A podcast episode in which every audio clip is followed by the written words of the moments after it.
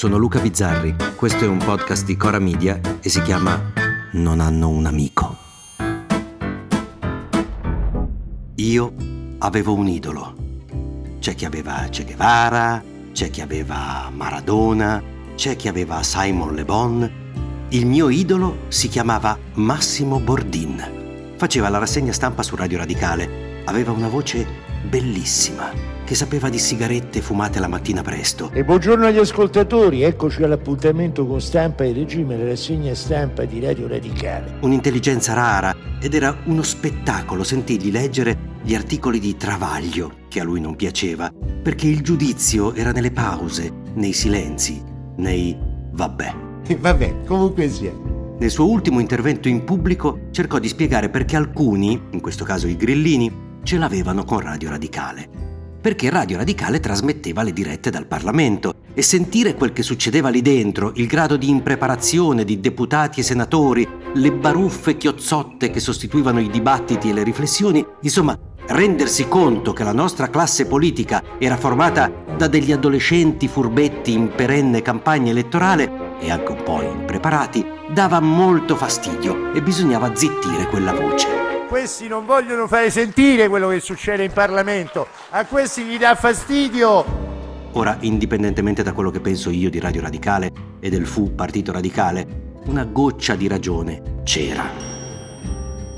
E lo si vede anche da questi primi scampoli di legislatura. Lo si è visto in questa prima settimana in cui i nostri occhi e le nostre orecchie sono più attente a quel che succede lì dentro poi piano piano ci abitueremo anche a questi, ci siamo abituati a Vito Crimi e la taverna, che sarà mai. Voi non state bene!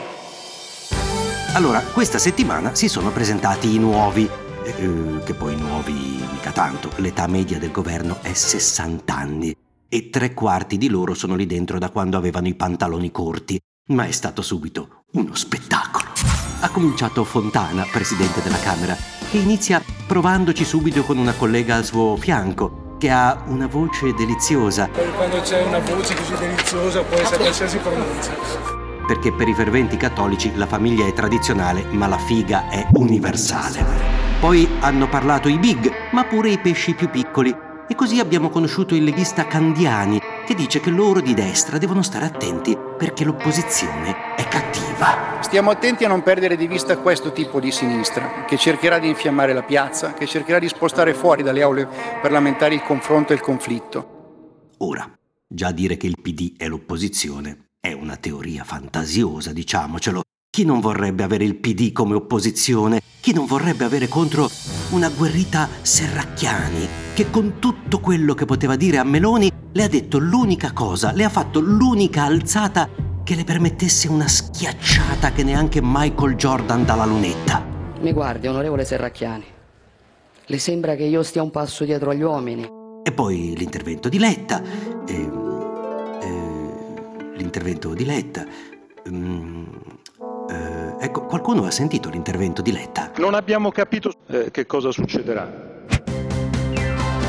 Ma lo spettacolo continua e allora Conte, l'unico capo dell'opposizione che accusa il governo di fare le cose che faceva lui quando era al governo, accusa Meloni. Non c'è detto nulla dello scostamento di bilancio. E prima o poi dovrete decidere quando ce lo farà sapere. E lei si fa scappare un che merda, silenzioso come una scorreggina sotto le coperte, infatti non ve lo possiamo fare sentire. Poi arriva Renzi, che invece di asfaltare Meloni, perché Renzi sarebbe all'opposizione, asfalta il PD e i 5 Stelle e bisogna dire che lo fa anche bene. Vi vedo reagire soltanto a me, non a lei, esattamente come in campagna elettorale. Vi faccio i complimenti, i risultati sono stati straordinari. E bisogna dire che asfaltare il PD è come picchiare uno che caga, non proprio il massimo della difficoltà, ecco. Ma alla fine arriva lui. Silvio.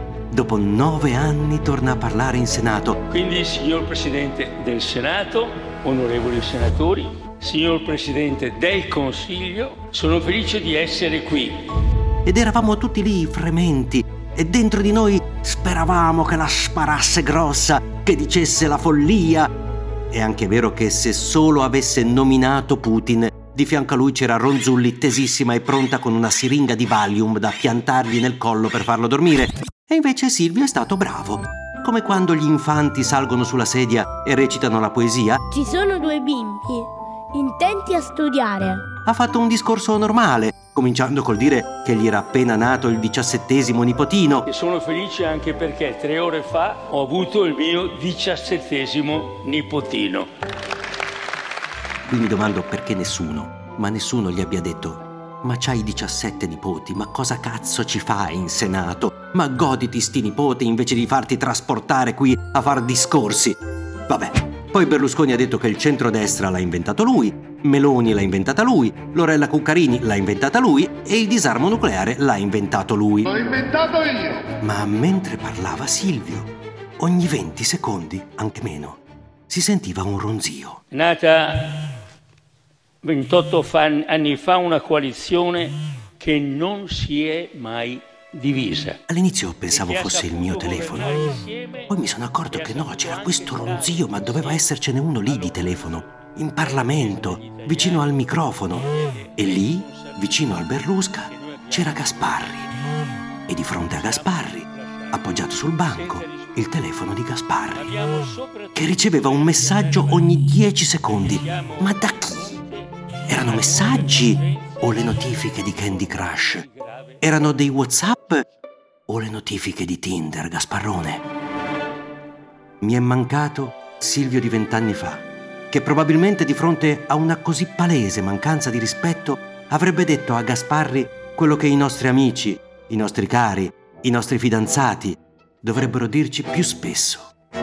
Spegni quel cazzo di telefono. Non hanno un amico? Torna lunedì. Non hanno un amico è un podcast di Cora Media scritto da Luca Bizzarri con Ugo Ripamonti. La cura editoriale è di Francesca Milano. La post-produzione e il sound design sono di Filippo Mainardi. La supervisione del suono e della musica è di Luca Micheli. Il producer è Alex Peperengo. Le fonti degli inserti audio sono indicate nella sinossi.